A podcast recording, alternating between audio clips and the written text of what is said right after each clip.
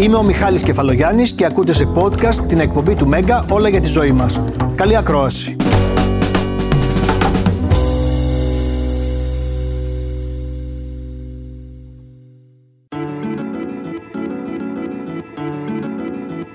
Καλό μήνα και να σας πω ότι ο μυϊκός πόνος για τον οποίο θα μιλήσουμε σήμερα μοιάζει με πρωταπηλιάτικο ψέμα καθώς πολλοί άνθρωποι μπορεί να μην έχουν έναν τραυματισμό, μπορεί να μην ξέρουν από πού προέρχεται αλλά πονούν στους μυς και δεν μπορούν να καταλάβουν την αιτία. Η αλήθεια είναι ότι ακόμα και η στάση και ο τρόπος που ζούμε μπορεί να συμβάλλει σε αυτό, αλλά και πολλοί ψυχολογικοί λόγοι μπορούν να ευθύνονται για τον μυϊκό πόνο. Για αυτό τον πολυπαραγωγικό πόνο θα μιλήσουμε σήμερα και θα δούμε αν υπάρχουν πραγματικές λύσεις.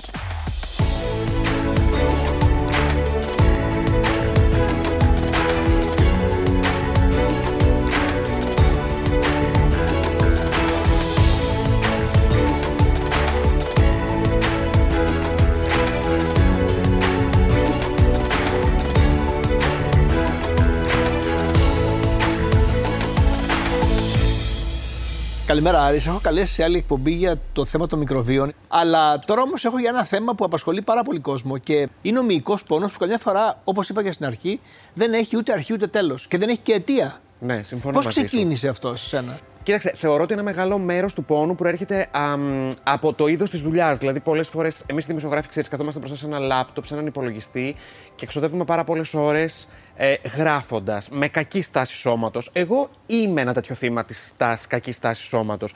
Από την άλλη, είμαι ένας άνθρωπος ο οποίος έχω πάρα πολύ στρες. Το στρες και μόνο και η έντονη σκέψη του πώς θα τα απεξέλθεις μέσα στην ημέρα και πώς θα τα βγάλεις πέρα μπορεί να σου δημιουργήσει απίστευτα κλειδώματα στο σώμα, αυτό που λέμε μυϊκούς πόνους.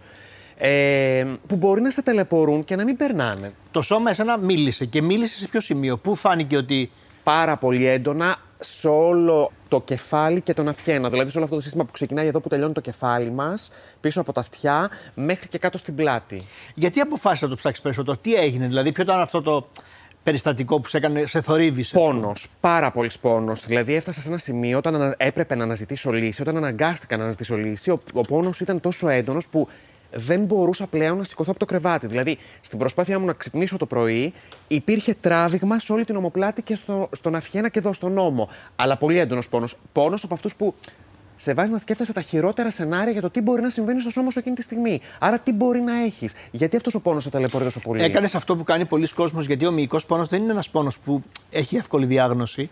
Πας σε διατησατόπο απαγωγής. Δηλαδή, βγάζεις, ας πούμε, διάφορους παράγοντες έξω και λες, αφού δεν έχω αυτό, τελικά μπορεί να είναι και ψυχολογικό. Ισχύει αυτό που λες. Εγώ, για παράδειγμα, επειδή εμένα ο μυϊκός πόνος μου χτύπησε πάρα πολύ έντονα στην περιοχή του κεφαλιού, δηλαδή σε διάφορες περιοχές του κεφαλιού. Σου έκανε και, και πονοκέφαλο, λογικό. Και στα μάτια μου. Δηλαδή, ένιωθα ότι κάτι συμβαίνει με τα μάτια μου. Ο πόνος ήταν τόσο έντονος που νόμιζα ότι υπήρχαν βελόνες που με τρυπούσαν εδώ στα μάτια. Άρα από εκεί ξεκίνησες να το ψάχνεις. Ξεκίνησε από τα μάτια, το κεφάλι και μετά έφτασα να το ψάξω με με τους μη δηλαδή να, να δω τι γίνεται με την ομοπλάτη μου. Πώς το αντιμετώπιζε αυτό, στον οξύ πόνο, ας πούμε; Έκανες αυτό το κλασικό που κάνουν όλοι παυσίπονα ή. Έπαιρνα. Ναι, όχι όμως ακριβώς παυσίπονα, έπαιρνα. Αντιφλεγμονώδη. Μειοχαλαρωτικά. Ναι, έπαιρνα μειοχαλαρωτικά χάπια. Τα οποία, κοίταξε, στις περιπτώσεις κρίσης δεν σε πιάνουν Δηλαδή, δεν σημαίνει ότι επειδή θα πάρεις ένα χάπι θα περάσει και θα σε καλά με την πρώτη. Όχι, δεν ισχύει αυτό. Όταν επισκέφθηκα πλέον ε, φυσικοθεραπευτή και μου μίλησε, μου εξήγησε τα πάντα. Δηλαδή, ξαφνικά έβλεπα σαν η ζωή μου να παίρνει απαντήσεις και λύσεις σε όλα αυτά που με φαζάνιζαν. Για τον πόνο στα μάτια, για τον πόνο στους κροτάφου, γιατί μερικές φορές κλείδωνα πάρα πολύ άσχημα. Ωραία, νομίζω ότι ήρθε η ώρα να βάλουμε στη συζήτηση μας μια ειδικό ε, που ασχολείται πολύ με το θέμα του μυϊκού πόνου και νομίζω ότι θα μας βοηθήσει πολύ. Καλημέρα κύριε Μουστακά, καλώς ήρθατε. Καλημέρα. Καλημέρα. Πώς τον ακούτε τον Άρη τόσο ώρα αυτά που λέει; Φαντάζομαι τα ακούτε στο ιατρείο σας. Όλοι τα ίδια λένε. Ε δεν είναι ότι όλοι τα ίδια λένε. Έχουμε ένα σώμα που είναι το ίδιο σε όλους μας. Οπότε, επειδή υπόκειται στην α, ταλαιπωρία της βαρύτητας, όλοι αντιμετωπίζουμε λίγο ή πολύ αντίστοιχα θέματα με το μυοσκελετικό μας. Λέμε μυοσκελετικός πόνος. Είναι άλλος ο πόνος των μειών και άλλος ο πόνος που έχουμε στο σκελετό, δηλαδή στα οστά, ή είναι ναι. ο ίδιος πόνος; Κοιτάξτε, το μυοσκελετικό σύστημα θέλουμε, πια, ε, θεωρούμε ότι είναι το ίδιο σύστημα. Ενώ η κλασική δυτική ιατρική προσέγγιση θεωρεί ότι η βασική αιτία του πόνου μας είναι αρθρώσεις, νεύρα και μεσοσπονδύλοι δίσκοι. Στην πραγματικότητα αποδεικνύεται ότι ένα πολύ μεγάλο ποσοστό του μυοσκελετικού πόνου οφείλεται στους ίδιους τους μύες. Οι μύες είναι περίπου το 40% του βάρους του σώματός μας. Μιλάμε για 640 μύες, οι οποίοι είναι αυτοί που μας κρατάνε όρθιους έναντι της βαρύτητας, μας βοηθάνε να κινηθούμε και μας επιτρέπουν να κάνουμε τις καθημερινές μας δραστηριότητες. Σωστά. Το θρασόμα μας δεν είναι φτιαγμένο για να είναι καθιστό σε μια καρέκλα και 6 και 7 και 8 ώρες την ημέρα και εκτός από την καρέκλα του γραφείου ή από το τη θέση του οδηγού, αν κάποιος δουλεύει, ξέρω εγώ, ως οδηγός. Ή από οποιαδήποτε Είμαστε άλλη θέση. καθιστοί που για να έχουμε. φάμε, καθιστοί για να δούμε τηλεόραση, καθιστοί για να παίξουμε στον υπολογιστή, καθιστοί για να μετακινηθούμε, καθιστοί όλη την ημέρα. Άλλο μήκο και άλλο μυοσκελετικό. Αυτό είναι καλό που το Ένα πολύ ξεκαθαρίσαμε από μεγάλο την αρχή. ποσοστό λοιπόν του μυοσκελετικού σκελετικού πόνου πόνου είναι καθαρά μυϊκός. οφείλεται στο μυϊκό κομμάτι. Ωραία. Γιατί, το λέω γιατί πολλοί άνθρωποι οι άρημους και λένε Μα δεν έχω τραυματιστεί, δεν έχω πάθει αυτό, δεν έχω δίσκο, δεν έχω γιατί πονάω. Λοιπόν, σήμερα θα προσπαθήσουμε να δώσουμε απαντήσεις για αυτούς που πονάνε και δεν έχουν τίποτα από όλα αυτά. Ή μπορεί λοιπόν, να έχουν κάτι από όλα αυτά, Και να μην το αλλά να μην γνωρίζουν, είναι η βέβαια. αιτία της Να μην ενόχλησής είναι τους αιτία. η ανατομική φθορά που μπορεί άλλο να και αυτό. υπάρχει. Ποια σημεία αγαπά στο σώμα μας ο μυϊκός πόνος. Ο μυϊκός πόνος αγαπάει τα σημεία τα οποία ταλαιπωρούμε περισσότερο λόγω της καθημερινότητάς μας, δραστηριοτήτων δηλαδή ή αθλητικών δραστηριοτήτων ή καθημερινών δραστηριοτήτων Άρα- ή συνθηκών ζωής. Ε, αν κάποιος δουλεύει σε ένα γραφείο, συνήθως ταλαιπωρείται ο αφιένας ή η ώμη. Αν κάποιος σηκώνει βάρη, μπορεί να ταλαιπωρηθεί η μέση. Αν κάποιος είναι αθλητής, μπορεί να ταλαιπωρηθεί το σημείο που χρησιμοποιεί περισσότερο στο άθλημά του. Αν κάποιος είναι σε ένα υπολογιστή, μπορεί να ταλαιπωρηθούν οι μύες με τους οποίους δακτυλογραφεί όλη την ημέρα. Παίζει όμως ρόλο και η φυσική του κατάσταση και το αν αθλείται και το στρες το οποίο αντιμετωπίζει καθημερινά. Δηλαδή, έχουμε δύο ανθρώπους που δουλεύουν στο ίδιο γραφείο, δουλεύουν τις ίδιες ώρες, στον ίδιο υπολογιστή, με την ίδια καρέκλα. Αν εγώ είμαι ευχαριστημένος από τη ζωή μου, τα πάω καλά με τη σχέση μου, δεν έχω αντιμετωπίσει θέματα οικονομικά τελευταία ή α, είμαι ευχαριστημένος από τις συνθήκες της ζωής μου, μπορεί να έχω λιγότερη ένταση ενόχλησης με τον διπλανό μου, ο οποίος μπορεί να κάνει ακριβώς τα ίδια πράγματα, με την ίδια φυσική κατάσταση ή ηλικία με μένα, αλλά μπορεί να είναι ταλαιπωρημένος ψυχολογικά από διάφορα θέματα της καθημερινής του Άρη, της βλέπω και προσωπικής του ακούσαμε ζωής. πολύ μεγάλη προσήλωση στην Ξέρεις κυρία γιατί, Μουστάκα. γιατί τώρα κατάλαβα ότι δεν είναι μόνο λέω, αυτό που ζούμε στη δουλειά μας κάθε μέρα, είναι και αυτό που, λες, που είπε μόλις η κυρία Μουστάκα, ότι αν δεν είσαι ευχαριστημένος από τη ζωή σου. Δεν λέω κάτι τέτοιο, αλλά θέλω σε αυτό να προσθέσω, μήπως και το στρες και το άγχος είναι ένας λόγος που. Το στρες παίζει τεράστιο ρόλο. Από αυτούς τους στον δύο πόνο. εργαζόμενους; Όχι μόνο στο μυοσκελετικό πόνο, σε όλο τον πόνο. Να δούμε ένα-ένα για να, κα- να καταλάβει και ο κόσμος τελικά ποιοι πόνοι πρέπει να τον ανησυχήσουν και ποιους πρέπει να ψάξει. Οφείλεται συνήθως σε θλάση ή και ψήξη, πολύ συχνό. Συνδέεται με δυσλειτουργία στο μυοσκελετικό, αυτό που είπατε, το λειτουργικό. Είναι, σ- είναι συχνά αποτέλεσμα τραυματισμού και είναι ψυχοσωματικός, όπως στην περίπτωση του Άρη, από ό,τι καταλαβαίνω. Στο 100% των περιπτώσεων. Α, είναι ψυχοσωματικός στο 100% των Ο, περιπτώσεων; οποιοδήποτε πόνος είναι ψυχοσωματικός, γιατί υπάρχει και το ψυχολογικό κομμάτι της εμπειρίας του πόνου. Κυρία Μουστάκα, πάντως είστε πολύ καλοί με ποια έννοια ότι ο, η πιο δημοφιλής απάντηση για ένα θέμα που αφορά το μυϊκό πόνο που θα περίμενε κάποιος να είναι κάτι άλλο είναι το είναι ψυχοσωματικός. Αυτό απάντησαν σε καταλητική πλειονότητα αυτοί που απαντούν και είναι πολλοί. Και εγώ έβαλα το ότι είναι συχνά αποτέλεσμα τραυματισμού, γιατί εμένα άρη με αυτό με καίει τώρα αυτή την περίοδο. Εσένα σε εκεί που τραυματίζεις Είναι τις όντως πλάτες. πολύ συχνά αποτέλεσμα τραυματισμού. Ε, ένα μεγάλο ποσοστό των μυοσκελετικών πόνων είναι αποτέλεσμα τραυματισμού. Ένα πολύ μεγαλύτερο ποσοστό των μυοσκελετικών πόνων είναι αποτέλεσμα δυσλειτουργίας. Δηλαδή κακής συνεργασίας των μειών μας, ίσως από κάποιον προηγούμενο τραυματισμό καλή ώρα σαν εσάς. Αυτό πόσο μπορεί να κρατήσει; Η δυσλειτουργία, Ναι. αν δεν αποφασίσει ο εγκέφαλος ότι είναι ασφαλής η περιοχή να σταματήσει να την προστατεύει με αυξημένο ρελαντί σε κάποιους Ναι. μύες, αναδυναμία Πείτε μου σε τώρα κάποιους κανένα άλλους δύο χρόνια να και τρελαθώ. πόνο, μπορεί να κρατήσει πολύ. Το πολύ δεν ξέρω πόσο. Πόσο, είναι. πόσο δηλαδή. Αν δεν προσέξουμε, έχουμε έναν τραυματισμό ή έχουμε έναν πόνο τύπου ξυπνάω ένα πρωί και έχω πιαστεί στον αυχένα μου. Ή έχω κάνει μια κίνηση στο γυμναστήριο και αισθάνομαι μια ενόχληση. Και μετά από μία-δύο μέρες μου περνάει, οπότε το αγνώ και μετά μου ξανάρχεται. Αν έχουμε λοιπόν μια ενόχληση η οποία την αφήσουμε να λιμνάσει και να ξεπεράσει το τρίμηνο, εκεί υπάρχει ο κίνδυνος να μπούμε στο λεγόμενο χρόνιο πόνο. Ο χρόνιος πόνος έχει να κάνει Απαπα. Με μια υπερδιαγερσιμότητα. Εσύ ήρθες καλεσμένος να μιλήσεις σήμερα για το θέμα σου. Ε, Για μένα θα Για να μην λες για θα μένα μετά, ότι ασχοληθούμε. ξεκινάνε όλα είναι ψυχοσωματικό. Ορίστε τώρα. Οπότε είναι, είναι πάρα πολύ σημαντικό Ναι. να βρούμε λύση ιδανικά πριν το τρίμηνο. Ωραία, ερώτηση Άρη. Πώς αυτό άρχισε να μπαίνει στο μυαλό σου ότι είναι κάτι που αντιμετωπίζετε, καθησύχασε λίγο όλο σου αυτό το άγχος; Μπήκα σε ένα εντατικό πρόγραμμα ε, φυσικοθεραπείας όπου έμαθα ότι το πρόβλημά μου οφειλόταν. Καλά, εσείς τώρα θα τα γνωρίζετε όλα αυτά. Στα trigger points, αυτούς τους Ακριβώς. μυϊκούς σπασμούς που Ακριβώς. γίνονται στο σώμα μας, είτε από το στρες, είτε από μία. Μου είχαν εξηγήσει από μία ψήξη, από κακή στάση σώματος ή Ή ακόμα. από απότομη κίνηση, Και αυτό που ή είπατε- από κακή φυσική κατάσταση, Όλα μαζί. ή από όλα μαζί. απότομη διάταση, ή από απότομη σύσπαση. Πολλές φορές διαπιστώνω ότι ακόμα και ο τρόπος που κοιτάμε ή κρατάμε το κινητό μας, πολλές φορές. Αχ, έχει κάνει πολύ μεγάλη ζημιά το Πάρα κινητό. πολύ, πάρα πολύ. Δηλαδή, νομίζω ότι μας δημιουργεί Ειδικά πρόβλημα. στον αυχένα. Και, στο, και εμένα μου δημιουργούσε στον αυχένα μου, νομίζω ότι με πονάνε τα μάτια μου και ήταν από εκεί. Ήταν Η λάθος παρατεταμένη στάση. θέση του σώματος στην, Στην ίδια οθόνη. στάση, στην ίδια στάση, η ακινησία, παιδιά, είναι που μας σκοτώνει. Είμαστε μηχανές κίνησης. Το σώμα μας δεν είναι φτιαγμένο για να είναι καθιστό σε μια καρέκλα ή σε έναν υπολογιστή ή να είμαστε σκημένοι πάνω από ένα κινητό. Ναι. Είναι, φτιαγμένοι, είναι φτιαγμένο για να κινείται σε διαφορετικά τερέν, σε διαφορετικά περιβάλλοντα, συνέχεια. Υπάρχει όμως, κυρία Μουστάκα, και το άλλο. Για να μην τα λέμε τόσο απλά όλα και να λέμε ότι δεν είναι απλά, γιατί από ό,τι κατάλαβα Καθόλου είναι απλά πολύπλοκα δεν και δεν, δεν λύνονται πολύ εύκολα. Υπάρχει και ένας πόνος που πρέπει να μας κινητοποιήσει και να μας πάει στο γιατρό. Όλοι οι Και πόνοι. όλοι οι πόνοι λέτε. ε. Αυτός είναι ο ρόλος του πόνου. Ο πόνος είναι ε, το, το καμπανάκι που Δηλαδή χτυπάει. υπάρχει και ο πόνος που μπορεί να είναι κάτι σοβαρό από πίσω. Πώς να το πω, απλά για να γίνει κατανοητό. Σαφώς. Το να έχουμε έναν μυϊκό πόνο που να είναι σο- κάτι σοβαρό από πίσω, υπάρχουν, είναι κάποιες σπάνιες πιθανότητες. Υπάρχει πιθανότητα ένα όργανο να αντανακλά σε ένα σημείο που νομίζουμε ότι είναι μυϊκός πόνος. Δηλαδή το έμφραμα κάνει πόνο στο στήθος και στο χερι Η σπλήνα μπορεί να κάνει πόνο στη στήστη ομοπλάτη. Ε, το έντερο μπορεί να κάνει πόνο στην κοιλιά. Εγώ δεν σας Το κρύβω ότι νεφρό μπήκα μπορεί στη να κάνει διαδικασία. πόνο ναι. στη μέση. Πίσω, στη μέση. Να κάνει Εγώ ουσιαλγία. μπήκα στη διαδικασία να αρχίσω να ψάχνω το δικό μου πόνο. Οπότε- Γιατί, είναι, γιατί είναι στην κοιλιακή χώρα και όπως λένε και οι γιατροί. Χρειάζεται να Η κοιλιά είναι ο διαφοροδιαγνωστεί. τάφος του γιατρού. Ότι πολλές φορές μπορεί να μην βρίσκουν τι ακριβώς συμβαίνει και να έχουν κάνει λάθος. Χρειάζεται να αποκλείσουμε λοιπόν ότι είναι αντανάκλαση από κάποιο όργανο. Χρειάζεται να αποκλείσουμε ότι υπάρχει φλεγμονή τοπικά στο συγκεκριμένο σημείο. Χρειάζεται να αποκλείσουμε την πιθανότητα να είναι από κάποιο αυτοάνωσα. Αλλά στα αυτοάνωσα συνήθως, τα αυτοάνωσα είναι νοσήματα που ο ίδιος ο οργανισμός επιτίθεται στον εαυτό του Ναι, ακριβώς. και χτυπάει πολλά συστήματα. Οπότε δεν θα είναι μόνο μυϊκό πόνος, μπορεί να είναι και θέματα από τα μάτια, μπορεί να είναι και από το οροπητικό. Και χρειάζεται να αποκλειστεί και η πιθανότητα να είναι νευρολογικό.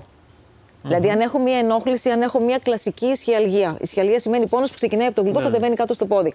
Αλλά αντί για την ισχυαλγία που μου κρατάει μία-δύο μέρες, ξαφνικά αισθανθώ ότι δεν μπορώ να ελέγξω το πόδι μου. Δηλαδή, δεν μπορώ να περπατήσω στις μύτες ή Ωραίο πάω παράδειγμα. να στηριχτώ στις μύτες και πέφτει το πόδι κάτω. Αυτό σημαίνει ότι έχω πτώση ποδός. Αυτό είναι νευρολογικό χαρακτηριστικό. Δηλαδή, δεν είναι ότι α, έχω μια ισχυαλγία, θα περιμένω να περάσει. Συν όταν έχουμε μυϊκό πόνο και έχουμε απώλεια βάρους που υποψιαζόμαστε ότι μπορεί να υπάρχει κάποιος καρκίνος. Αλλά εκεί χρειάζεται να υπάρχει ένας γιατρός ο οποίος να κάνει μια σωστή διάγνωση και να μας καθοδηγήσει τι Σωστά. χρειάζεται να κάνουμε. Μιλάμε για το μυϊκό πόνο. Ήδη έχει πει ο Άρης αρκετά πράγματα στο πρώτο μέρος της εκπομπής για το δικό του μυϊκό πόνο. Που Και είναι εσύ στον για το αυχένα. δικό σου μυϊκό πόνο. Και, και εγώ για το δικό μου. Έχουμε ενώσει τους πόνους μας. Ωραία, ερώτηση. Πώς το αντιμετωπίζεις εσύ, Εγώ θα σου πω, ας πούμε, πήρα το κλασικό. Πήρα, ας πούμε, παυσίπονα, Ναι. προσπάθησα να βάλω ζεστά, να βάλω κρύα, να δω αν περνάει. Σταμάτησα το γυμναστήριο για λίγο. Εσύ τι έκανες; Κοίταξε, παυσίπονο, όπως είπα στην αρχή, μειοχαλαρωτικά. Έτσι τα λέμε, Μειοχαλαρωτικά, μειοχαλαρωτικά. ακριβώς. Έπαιρνα πριν κάνω. Ε, ε, πριν κάνω. Trigger points therapy. Trigger points therapy, ναι. Δηλαδή πριν περάσω αυτή τη θεραπεία. Τώρα πλέον έχω μάθει άλλα, άλλα κόλπα. Δηλαδή, ε, μόλις νιώσω ότι έχω πιέσει τον οργανισμό μου, έχω κουραστεί, έχω στρες, ε, μου έχουν μάθει ε, οι ειδικοί ότι πλέον πάντα στο ψυγείο μου έχω παγοκύστα στην κατάψυξή μου. Επομένως, κάθε φορά. Φαρμακευτική παγοκύστη. Ε; Φαρμακευτική. Φερα- φαρμακευτική. Αυτό, Ναι, Οκ. καλά κάνατε και το λέτε, μην, ε, μην ακούσει κανείς και. Ναι, φαρμακευτικές παγοκύστες. Όπου πλέον έχω μάθει αυτό, ότι μόλις νιώσω έντονο ότι πιέζομαι στους κορτάφους και στα μάτια, γιατί είναι το σημείο που σε μένα, Που κάνει αντανάκλαση το, το σύστημα των μειών του Αφιένα. όπως τα λέτε ακριβώς, παίρνω λοιπόν σε πετσέτες, το βάζω στα σημεία και το κρατάω και πλέον έχω μάθει με έναν τρόπο να αυτοθεραπεύομαι. Δηλαδή, αντί να πάρω ένα μειοχαλαρωτικό, προτιμώ να κάνω. Πιο φυσική Αυτό είναι διαχείριση. πρόληψη λίγο. Μου ακούγεται λίγο σαν πρόληψη. Το κάνω, Μιχάλη, μόλις νιώσω ότι έρχεται η ενόχληση. Ωραία, αυτό είναι προ... σχεδόν σαν πρόληψη. Ε, Κάνεις πράγματα άλλα, άλλαξες τη στάση του σώματος; Προσπαθώ. Σε βλέπω ότι κάθεσαι πολύ κορδωτός τώρα. Βλέπεις. ναι, ξέρεις, είναι πράγματα που έχω πείσει τον, τον εαυτό μου ότι πρέπει να τα κάνω. Δηλαδή, πάντα βάζω ένα μαξιλάρι όταν θα δουλέψω. Προσπαθώ η ώμη μου στον υπολογιστή να είναι σε αυτή τη θέση. Γυμναστική κάνεις. Καθόλου. Και αυτό είναι ένα πρόβλημα. Α, τουλάχιστον εγώ κάνω γυμναστική, κυρία Αυτό είναι ένα Μουστάκα. πρόβλημα. Αυτό είναι ό,τι καλύτερο μπορεί να κάνει κάποιος. Ναι. Ναι, είναι βασική η γυμναστική.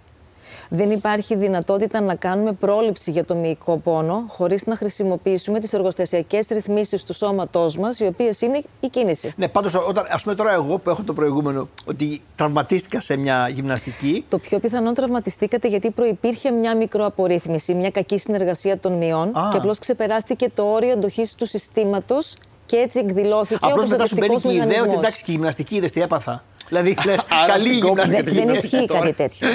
Ακόμα και όταν έχουμε μυϊκό πόνο, όταν, δεν είναι τραυματικής αιτιο... όταν είναι τραυματικής αιτιολογίας, οι έρευνες λένε πλέον ότι στη δεύτερη μέρα, στο δεύτερο 24ωρο, χρειάζεται να βάλουμε φόρτιση και κίνηση στην περιοχή για να έχουμε πιο γρήγορη επούλωση και πιο άμεση επούλωση. Και το λάθος που κάνουμε όλοι είναι ότι καθόμαστε για να μας περάσει. Ακινητοποίηση. Ναι. Μπαίνουμε του Τανχαμών, Κάθομαι και περιφέρομαι σαν την Κλεοπάτρα, με πάνε, με φέρνουν με το καροτσάκι, γιατί έχω πάθει ένα απλό διάστημα με μια απλή θλάση. Ενώ κανονικά όλα τα πρωτόκολλα αποκατάστασης τα τελευταία υποστηρίζουν ότι από το δεύτερο 24ωρο ξεκινάω τη φόρτιση, ήπια φόρτιση. Δεν πάω να τρέξω με μια θλάση. Ναι, ναι. Αλλά χρειάζεται να μπει σε κίνηση το μέλος και να μπει και σε φόρτιση.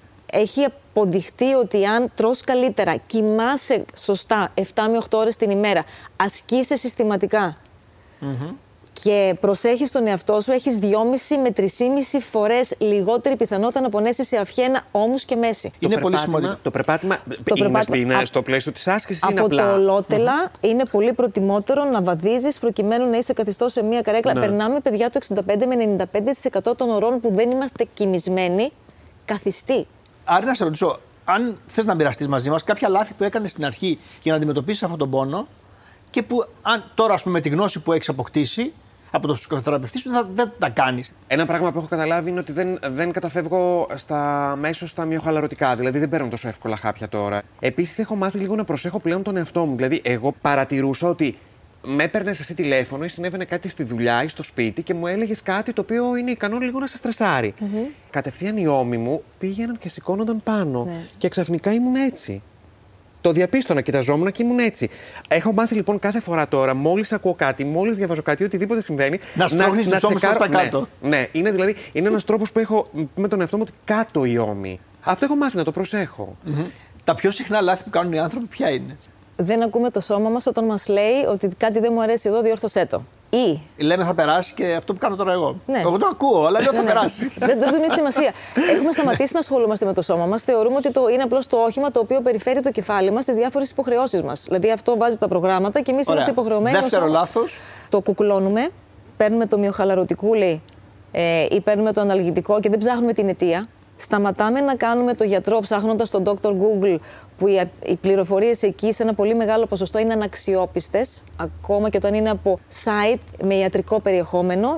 Τα μια τελευταία έρευνα που διάβαζα τις προάλλες του 2021, το 50% της πληροφορίας από site ε, ακαδημαϊκών ιδρυμάτων σε σχέση με την υγεία είναι ή παροχημένο ή ξεπερασμένο ή δεν ισχύει πια ή ναι. είναι λάθος. Αλλάζουν τα πράγματα πάρα πολύ.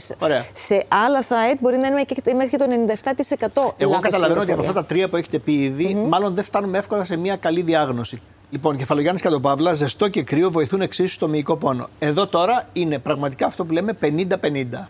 Αν έχουμε πρόσφατο τραυματισμό, απαγορεύεται να βάλουμε ζεστό γιατί αναζωπυρώνει τη φλεγμονή που είναι πολύ μεγάλη στο πρώτο 48ωρο. Οπότε τις πρώτες mm-hmm. 2-3 μέρες ζεστό δεν βάζουμε σε καμία περίπτωση. Αν είναι παλαιότερος τραυματισμός και θέλουμε να βάλουμε το ζεστό το θερμαντικό για να βοηθήσουμε την περιοχή να μην πονάει το ίδιο, η κίνηση ανεβάζει 9, 9 φορές την αιμάτωση, γιατί αυτό κάνει το ζεστό, κάνει την αιμάτωση μεγαλύτερη τοπικά στην περιοχή και όσο η εφαρμογή του ζεστού επιθέματος.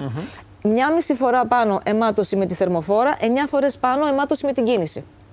Απίστευτο. Άρα να κινηθούμε. Οπότε κίνηση. Δεν χρειαζόμαστε τη Αν είναι οξύ τραυματισμό, ο πάγος με την νοοτροπία παίρνω τα παγάκια μου, τα βάζω σε μια σακουλίτσα, βάζω και ένα χαρτάκι κουζίνας και τα βάζω τοπικά επάνω στον, στην πληγήσα περιοχή, πάλι δεν είναι σωστό γιατί μειώνει την θερμοκρασία των ιστών, καθυστερεί τη διαδικασία επούλωση και θέλουμε λίγη φλεγμονή για να επουλωθούμε σωστά, γιατί η φλεγμονή ξεκινάει τη διαδικασία της επούλωση. Μπορούμε όμως να βάλουμε πάγο με τον τρόπο που βάζετε εσείς φαρμακευτική παγοκίστη με τουλάχιστον 10-12 στρώματα υφάσματος για να μην κρυώσει το δέρμα ψέμα, να μην πέσει θερμοκρασία των ιστών τόσο άμεσα. Μου διάζει έτσι του υποδοχής πόνου, λειτουργεί σαν αντιφλεγμονώδες, λειτουργεί και σαν μειοχαλαρωτικό, είναι 3 στα 3. Στα 3. Αυτό που υπάρχει γενικώ σαν, σαν κοινή, ξέρεις, σαν κοινή πεποίθηση, ότι όταν, πονάς, όταν πονάει η πλάτη σου, όταν πονάει η μέση σου, μπες κάτω από τον ντουζ και ρίξε αρκετό Ό,τι ζεστό καλύτερο. νερό. Αυτό Είναι είναι, καλό. μια χαρά. Αυτό είναι Και να καλό. είναι συνολικά το σώμα ζεστό, να έχουμε ζεστά ρούχα, ζεστό νερό, όλα μία χαρά, ζεστό Ναι. περιβάλλον. Η θερμοφόρα τοπικά μπορεί να αναζωπηρώσει τη φλεγμονή αν είναι πρόσφατος ο τραυματισμός Ναι, ή αν ναι, είναι όπως οξία η είπατε, ναι. κατάσταση. Κάνει καλό να ασκούμε παρά το μυϊκό πόνο που αισθάνομαι. Εσύ τι θα απαντούσες αυτό; Σύμφωνα με αυτά που άκουσα να λέει Όχι με αυτά που γιατρός, άκουσες, με αυτά, με αυτά που ξέρεις. Τώρα τα μάθε σήμερα και θα μας κάνεις τον έξυπνο. Ναι, θα έλεγα. Ναι, θα έλεγες. Ναι, θα έλεγα. Εσύ τι κάνεις δηλαδή για να το αντιμετωπίσεις; Εγώ δεν ασκούμε καταρχάς. Ε, τότε τι θα ναι, έλεγε. αλλά άκουσα τώρα τη γιατρό να λέει ότι όταν έχουμε ένα τραυματισμό, καλό είναι να τον πολεμήσουμε με άσκηση. Το άκουσα Λοιπόν, αυτό. 63% λέει ναι, 37% λέει όχι. Τέλεια. Να το. Και Πολύ ουσιαστικά σωστά. είναι αυτό που είπε η κυρία Μουστάκα πολύ ε, ξεκάθαρα, ότι η υπερεμία αυτή που θέλουμε επιτυχάνεται Ακριβώς. 9 φορές πάνω με την άσκηση, με το Και περπάτημα μόνο. επίσης η άσκηση λειτουργεί αναλγητικά.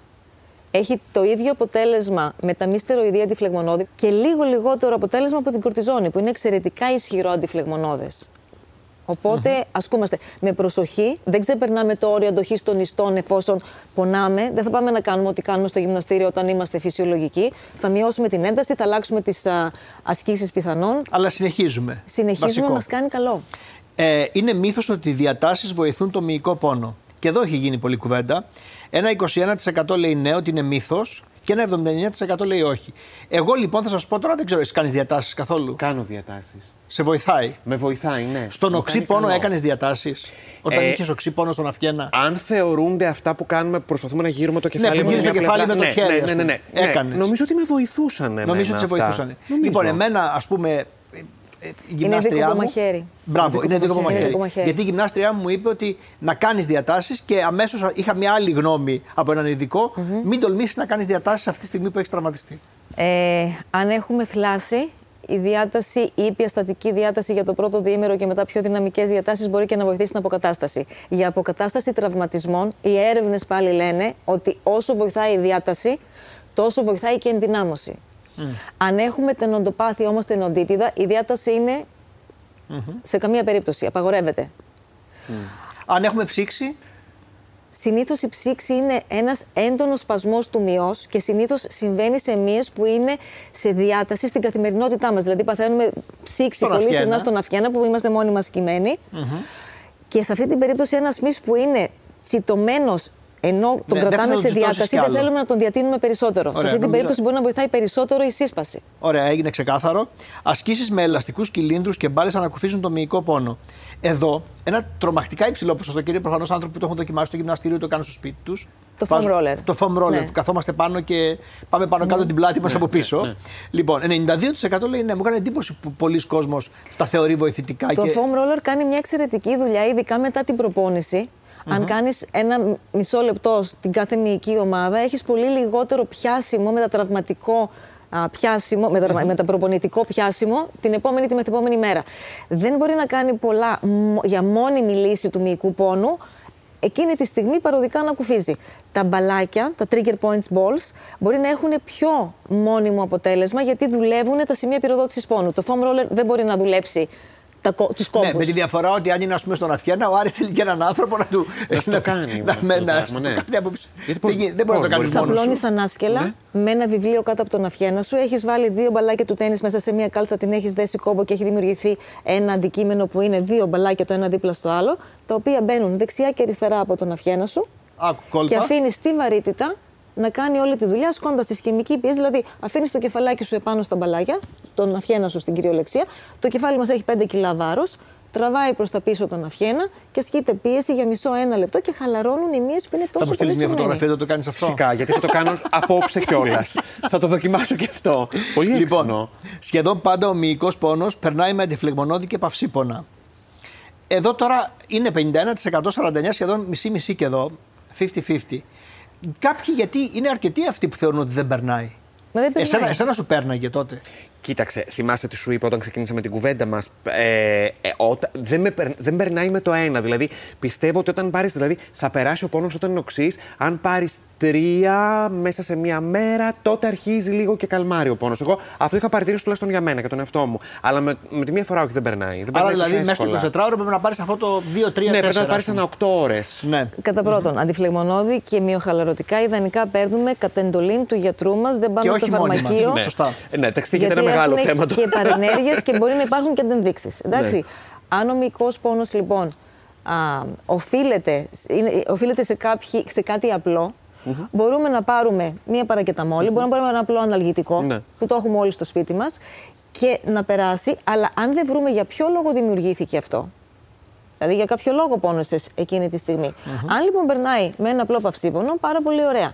Αν δεν περνάει με ένα απλό παυσίπονο, υπάρχει πιθανότητα να υπάρχει μια κατάσταση η οποία να χρειάζεται διαχείριση από ειδικό και ακόμα και σε αυτή την περίπτωση, ακόμα και με μια συστηματική θεραπεία του 7 ημέρου με μειοχαλαρωτικά και αντιφλεγμονώδη, μπορεί και πάλι να μην περάσει. Ωραία. Τότε πάμε στον ειδικό, στο, στο, στο φυσιοθεραπευτή, στον. Ε, Εσείς είστε Εγώ χειροπράκτης. Γιατρός, ναι. χειροπράκτης. Και... Ναι. Πάμε τέλο πάντων στον ειδικό που μπορεί, να μας βοηθήσει. Mm-hmm. Πώς μπορεί να μας βοηθήσει; Κατά πρώτον να καταλάβει για ποιο λόγο έχουμε αυτή την Να κάνει διάγνωση όπως θα κάνει να και ο κάνει μια αξιολόγηση ναι. και να, κάνει, να υπάρξει μια α, κατανόηση του τι συμβαίνει και τι χρειάζεται να αλλάξει για να μπορέσουμε να έχουμε μια βελτίωση στα συμπτώματα. Ανάλογα με το πόρισμα, χρειάζεται να γίνει η αντίστοιχη θεραπεία. Μπορεί να είναι μάλαξη, μπορεί να είναι trigger points therapy, μπορεί να είναι μηχανήματα. Μπορεί να είναι ειδικό πρόγραμμα ασκήσεων για να δυναμώσουν οι μύες που δεν αντέχουν να μας κρατάνε στον υπολογιστή. Πολλοί άνθρωποι φοβούνται ότι αυτό μπορεί να κρατήσει πάρα πολύ καιρό και δεν έχουν και να δίνουν αυτά τα λεφτά άριμου στην, περίοδο, στην περίοδο αυτή που ζούμε για να γίνει αυτό. Σας λέω τώρα, εγώ πρέπει να κάνω και λίγο τον δικηγόρο του διαβόλου. Έχετε απόλυτο δίκιο. Ναι, το θέμα είναι το εξής. Αν ήμασταν καλά παιδιά και γυμνάζαμε το σώμα μας όλοι συστηματικά, θα, θα είχαμε πολύ ε, τώρα λιγότερη αν χρειάζεται πρέπει να το κάνουμε. Δηλαδή... Το θέμα είναι ότι αν δεν ακούσουμε το σώμα μας όταν ψιθυρίζει, θα αναγκαστούμε να το ακούσουμε όταν ουρλιάζει. Δεν μπορούμε να κοφεύουμε Σωστά. στην προσπάθεια του σώματος να μας δώσει μια πληροφορια ότι κάτι εδώ δεν είναι καλά. Σωστά.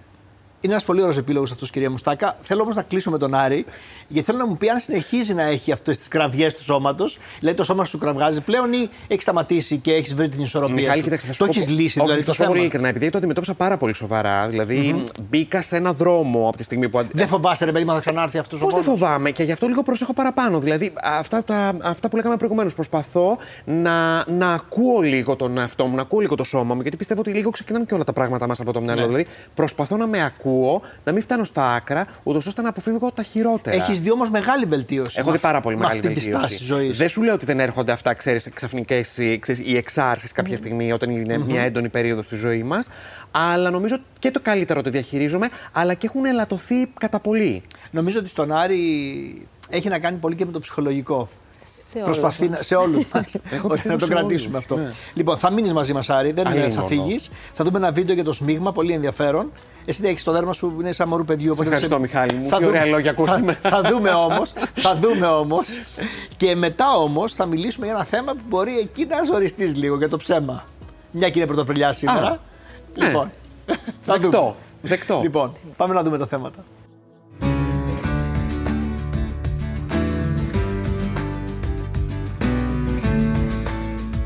Το σμίγμα είναι ένα παχυρευστό υγρό που αποτελείται κυρίως από ένα μείγμα λιπιδίων το οποίο παράγεται από τους σμιγματογόνους αδένες.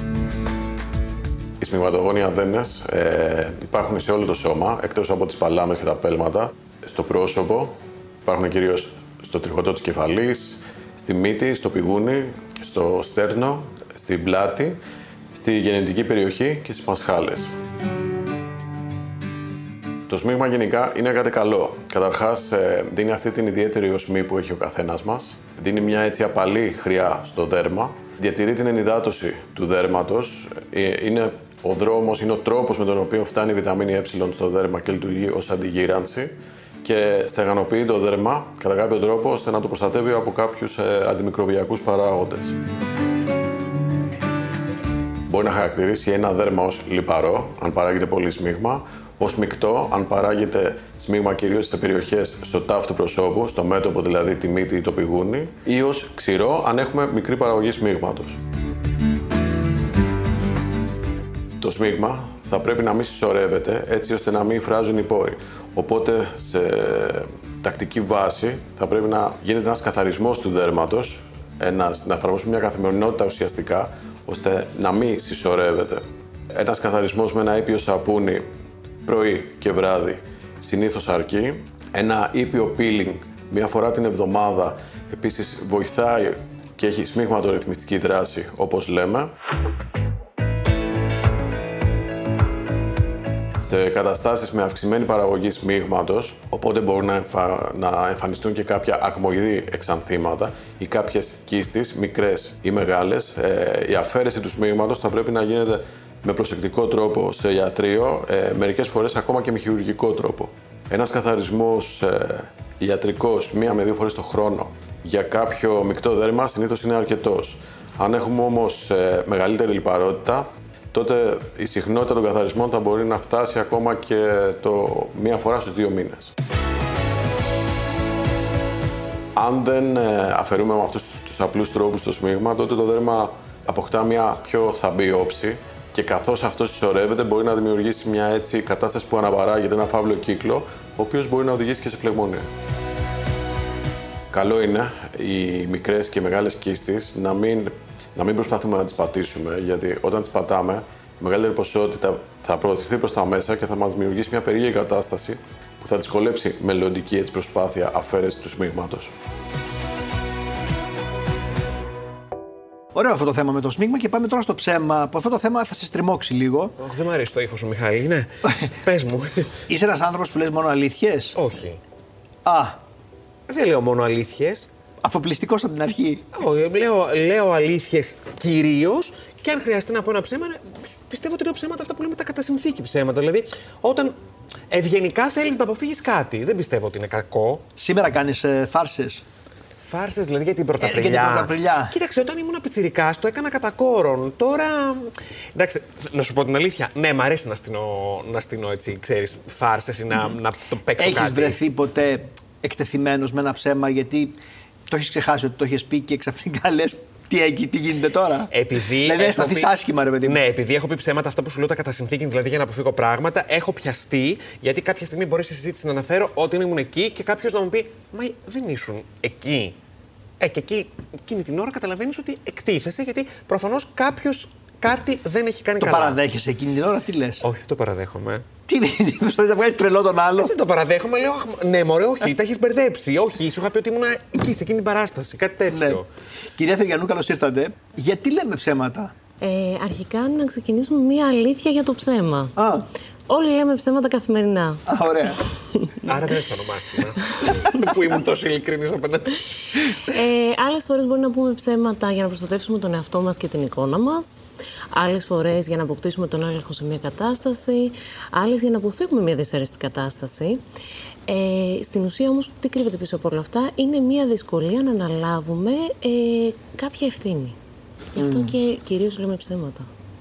Καλά, εντάξει, υπάρχουν και άνθρωποι όμως που δεν είναι ευθυνόφοβοι. Εγώ δεν είμαι ευθυνόφοβος, αλλά καμιά φορά κατά συνθήκη μπορεί να πω κι εγώ. Mm.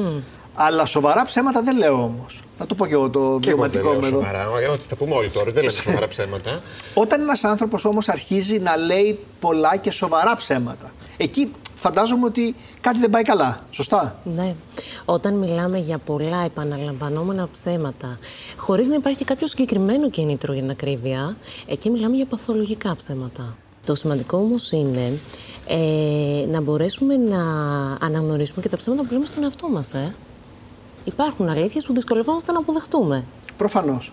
Κάτι πολύ συνηθισμένο είναι όταν υπάρχουν άνθρωποι που θεωρούν ότι πρέπει να είναι τέλειοι για να τους αποδεχτούν οι άλλοι. Ή επίσης, εγώ πιστεύω και σε μια σχέση. Δηλαδή, να βρίσκεσαι σε μια σχέση, να μην περνάς πολύ καλά, να καταλαβαίνεις ότι η σχέση έχει προβλήματα. Δηλαδή, ε, το έχω δει πάρα πολλές φορές αυτές και σε κοντινό μου περιβάλλον. Δηλαδή, άνθρωποι που ξέρουν ότι μπορεί να μην είναι καλά μαζί, αλλά να λένε ψέματα στον ίδιο τους τον εαυτό για να υπάρξουν σε μια σχέση, ενώ καταλαβαίνουν ότι δεν πάει καλά, ότι κάπου το, το ναι. έχει αλλοιωθεί. Είναι αυτό που κοροϊδεύουμε ουσιαστικά τον εαυτό μας. Ακριβώς. Ναι. Είναι οι πλάνες που λέμε στον εαυτό μας. Είναι, και για να το αντιστρέψουμε, για να είμαστε ειλικρινείς, είναι οι αλήθειες που δυσκολευόμαστε να αποδεχτούμε. Ναι. Νομίζω ότι εκεί αναφέρεστε. Ναι, ακριβώς. Ακριβώς. Ναι. Εσύ τα συγχωρείς, τα ψέματα σε ενοχλούν; Ε, κοίταξε, επειδή είμαι πάρα πολύ εύκολος γενικά, ναι, τα συγχωρώ τα ψέματα και ειδικά επειδή έχω συναντήσει και περιπτώσεις όπως αυτή που εξηγήσατε προηγουμένως, που μας είπατε ότι υπάρχουν άνθρωποι οι οποίοι λένε τόσα πολλά ψέματα που στο τέλος είναι, παθο- είναι σαν παθολογικό όλο Έχουν αυτό. εγκλωβιστεί μέσα Έχουν στα εγκλωβιστεί. ψέματα. Τους συγχωρείς Αυτό- και αυτούς. Ναι, τους συγχωρώ. Όμως ναι. το ψέμα μπορεί να έχει και άσχημες παρενέργειες πολλές φορές. Σωστά; Φυσικά. Δεν μπορούμε να συγχωρούμε όλα τα ψέματα που ακούμε στη ζωή μας. Δεν γίνεται αυτό. Στις περισσότερες περιπτώσεις, ε, τα σοβαρά ψέματα ειδικά, κλονίζουν την εμπιστοσύνη στις σχέσεις μας. Ε, διαταράσσουν την επικοινωνία. Ε, ε, όταν όμως μιλάμε για, για αυτά που λέμε τα λευκά ψέματα, σε αυτές τις περιπτώσεις μπορεί να έχουν πολύ θετική επίδραση στις κοινωνικές μας σχέσεις, δηλαδή τις διευκολύνουν. Α, πώς γίνεται αυτό; Ένα Ε, παράδειγμα πάλι για να βοηθηθούμε. Για παράδειγμα, ε, βλέπουμε κάποιο γνωστό μας ε, σε μια εκδήλωση και του λέμε τι ώρα που σου πάει αυτό που φοράς. Ναι. Τον κάνουμε να νιώθει καλύτερα και ο ίδιος νιώθει καλά και δημιουργείται Αυτά είναι μια... λευκά ψέματα. να μην Α, το πα, πα. εννοούμε. Δεν μπορώ να τα πω αυτά ποτέ όμως. Μπορεί να μην το εννοούμε Εγώ είμαι αυτό. τόσο αυθόρμητος και ειλικρινής που Μπορεί να δυσκολεύομαι του με τα λευκά. πηγαίνει. Ε, μπορεί να του πηγαίνει αυτό το χρώμα, αλλά μπορεί ένα άλλο χρώμα να του πηγαίνει ακόμα περισσότερο για να Ναι. Α, είμαστε κατάλαβα. ειλικρινείς. Αλλά ε, χάρη, ας πούμε, τη κοινωνική επαφή, να πούμε κάτι τέτοιο. Υπάρχει ένας τρόπος να καταλάβουμε αυτόν που λέει ψέματα. Έχουν αναγνωριστεί κάποια στοιχεία. Όπως; Όπως; για παράδειγμα ότι οι άνθρωποι που λένε ψέματα μπορούν να αποφεύγουν τη βλεμματική επαφή. Α, δεν σε κοιτάνε στα μάτια όταν σου μιλάνε. Ναι, ή μπορεί να χρησιμοποιούν φράσεις όπως ειλικρινά ή που προσπαθούν Α, πα, κάπως... πα. Δεν το ξαναχρησιμοποιώ αυτό. Είναι σαν να προσπαθούν λίγο περισσότερο να, να, σε υπερασπι- πείσουν. Ναι, να σε πείσουν την ειλικρίνεια. Ενώ στην πραγματικότητα δεν είναι απαραίτητο αυτό. Όταν... Να ρωτήσω κάτι. Ναι. Ε, ε, ε, για τα λευκά ψέματα θέλω να ρωτήσω κάτι. Για παράδειγμα, μας θέλει κάποιος να μας προσκαλέσει κάπου και εμείς θέλουμε να το αποφύγουμε. Και λέμε ότι είμαστε απασχολημένοι. Γιατί δεν θέλουμε να τον στενοχωρήσουμε κιόλας. Δηλαδή δεν θέλουμε να του ρίξουμε την ψυχολογία ότι δεν θα βγούμε. Αυτ- και αυτό είναι λευκό ψέμα. Είναι στην ίδια κατηγορία με το άλλο που είπατε με το πόσο πολύ σου πάει Είναι το ρούχο. ένα, ψέμα, ναι, είναι ένα ψέμα που λέμε ουσιαστικά με, ε, με κίνητρο να μην στεναχωρήσουμε τον άλλον. Είδες τι καλό. Ναι, δεν πολύ κάνει καλό. κακό αυτό. Όταν ο άλλος μάθει όμως την επόμενη μέρα ότι εσύ στα μπουζούκια με κάποια άλλη παρέα, ε, στεναχωριέται διπλά. Το λευκό γίνεται μαύρο. Γίνεται μαύρο το ψέμα εκεί, το λευκό, σίγουρα. Ποια πρέπει να είναι η σχέση μας απέναντι στο ψέμα; Το λέω γιατί τώρα εδώ είναι ένα τεράστιο θέμα και πότε ένας άνθρωπος, ή πρέπει να το πούμε εμείς, ή να το καταλάβει μόνος ότι χρειάζεται ακόμα και ψυχοθεραπεία για αυτά τα συνεχόμενα και σοβαρά ψέματα που λέει. Υπάρχουν άνθρωποι, ε, όπως οι, οι άνθρωποι που λένε παθολογικά ψέματα, δηλαδή πολλά επαναλαμβανόμενα, χωρίς κάποιο συγκεκριμένο κίνητρο, που συνήθως οι άνθρωποι αυτοί ε, δεν έχουν και ενσυναίσθηση, δηλαδή δεν νιώθουν τύψη συνοχής προς τους άλλους, που σε αυτή την περίπτωση θα ήταν χρήσιμο να ακολουθήσουν, να, να παραπέμφθουν για ψυχοθεραπεία. Εξορισμού όμως η ψυχοθεραπεία ε, είναι μια διαδικασία που τι γίνεται, μπαίνουμε να αναζητήσουμε την εσωτερική μας αλήθεια και αναλαμβάνουμε την ευθύνη του εαυτού μας. Και τι σημαίνει αναλαμβάνω την ευθύνη του εαυτού μου, σημαίνει αντέχω να με δω ολόκληρο. Αντέχω να έρθω σε επαφή όχι μόνο με τα κομμάτια αυτά τα οποία είναι, μου είναι εύκολα και μου αρέσουν, αλλά και τα άλλα, αυτά που με δυσκολεύουν. Ναι, άρα Αυτά εκεί που αντέχω λέμε- να δω ότι είμαι κατά συνθήκη ή κατά συρροή ψεύτης και το αλλάζω, ας πούμε. Αυτό είναι νομίζω. Μα αυτοί που είναι πραγματικά τώρα παθολογικοί ψεύτες, αλήθεια έχω απορία σε αυτό. Αν κάποιος είναι παθολογικός ψεύτης, ε, όταν μένει μόνος με τον εαυτό του, ξέρει τι έχει κάνει, δηλαδή ξέρει ότι έχει δημιουργήσει ιστορίες και έχει πει τόσα πολλά ψέματα, δηλαδή έρχεται αντιμέτωπο Μπορεί και να με τα τον εαυτό πιστεύει του. αυτά που λέει. Ναι. Ε, μ, το να πούμε ψέμα, δε- ψέματα δεν είναι μια εύκολη διαδικασία και χρειαζόμε- χρειάζεται να, επιστρέψ- να επιστρατεύσουμε περισσότερους γνωστικούς πόρους από ό,τι για να πούμε την αλήθεια. Απαπα. Ε, χρειάζεται να έχουμε καλή μνήμη, να προσέχουμε τι έχουμε πει, τι ιστορίες έχουμε αφηγηθεί. Ε, τις περισσότερες περιπτώσεις οι άνθρωποι αυτοί έχουν εγκλωβιστεί μέσα στα ψέματά τους Ναι, βέβαια. και τα πιστεύουν βέβαια. Τα πιστεύουν. Ωραία, Ναι, και τέλεια. οι ίδιοι. Άρη, θα τιμήσεις τη σημερινή ημέρα; Κοίταξε, Μιχάλη μου. Θα πεις κανένα ψέμα ναι, δηλαδή; έχω δύο-τρία υποψήφια θύματα στο μυαλό μου. Πω, πω, ελπίζω να, μην, να μην είμαι εγώ το θύμα, γιατί εγώ συνήθως Ε, θύμα, είμαι θύμα σε αυτές τις Η περιπτώσεις. μέρα είναι μεγάλη ακόμα. Η μέρα είναι μεγάλη. Εγώ θα το κάνω τηλεφωνικά και δεν τους κοιτάω και στα μάτια εκείνη την ώρα που θα τους κάνω τη- το ψέμα. τη Καλός φάρσα. μαθητής, ε, είδατε, τα έμαθε. εκεί. Βέβαια. ναι, ωραία. Ευχαριστώ πολύ για την κουβέντα και για όσα είπαμε και στην αρχή. Πολύ ενδιαφέροντα όλα αυτά Και με εγώ σε τη- ευχαριστώ. με- για τους μης. Πάντα οι κουβέντες μαζί σου είναι επικοδομητικές. Ευχαριστώ πολύ. Έχεις μάθει πολύ καλά να λες και λευκά ψέματα πλέον. Όχι, δεν λέω λευκά γιατί σε κοιτάω στα μάτια. και δεν έχω πει ειλικρινά, όπως μας είπατε. Είπε πραγματικά. Πραγματικά οι κουβέντες μαζί σου είναι ωραίες. Πολύ καλός μαθητής, ε, για να μπορεί να αμέσως βρήκε τον τρόπο να λέει αυτά τα ψέματα χωρίς να το καταλαβαίνει κανείς. λοιπόν, και θα πω και κάτι στο τέλος, μια που μιλάμε για τα ψέματα και έχουμε έτσι μια πιο εύθυμη διάθεση λόγω και της Πρωταπριλιάς, ότι πολλοί άνθρωποι δεν τα αντέχουν. Και δεν τα αντέχουν εννοώ για λόγους υγείας, αλλά και για άλλους λόγους δικούς τους. Μπορεί να περάνε κάτι πολύ σοβαρό, να τραβάνε ένα ζόρι που λέμε και να μην είναι σε φάση. Οπότε προσέξτε σε ποιους θα κάνετε αυτές τις φάσεις, θα πείτε αυτά τα ψέματα σήμερα. Γεια σας.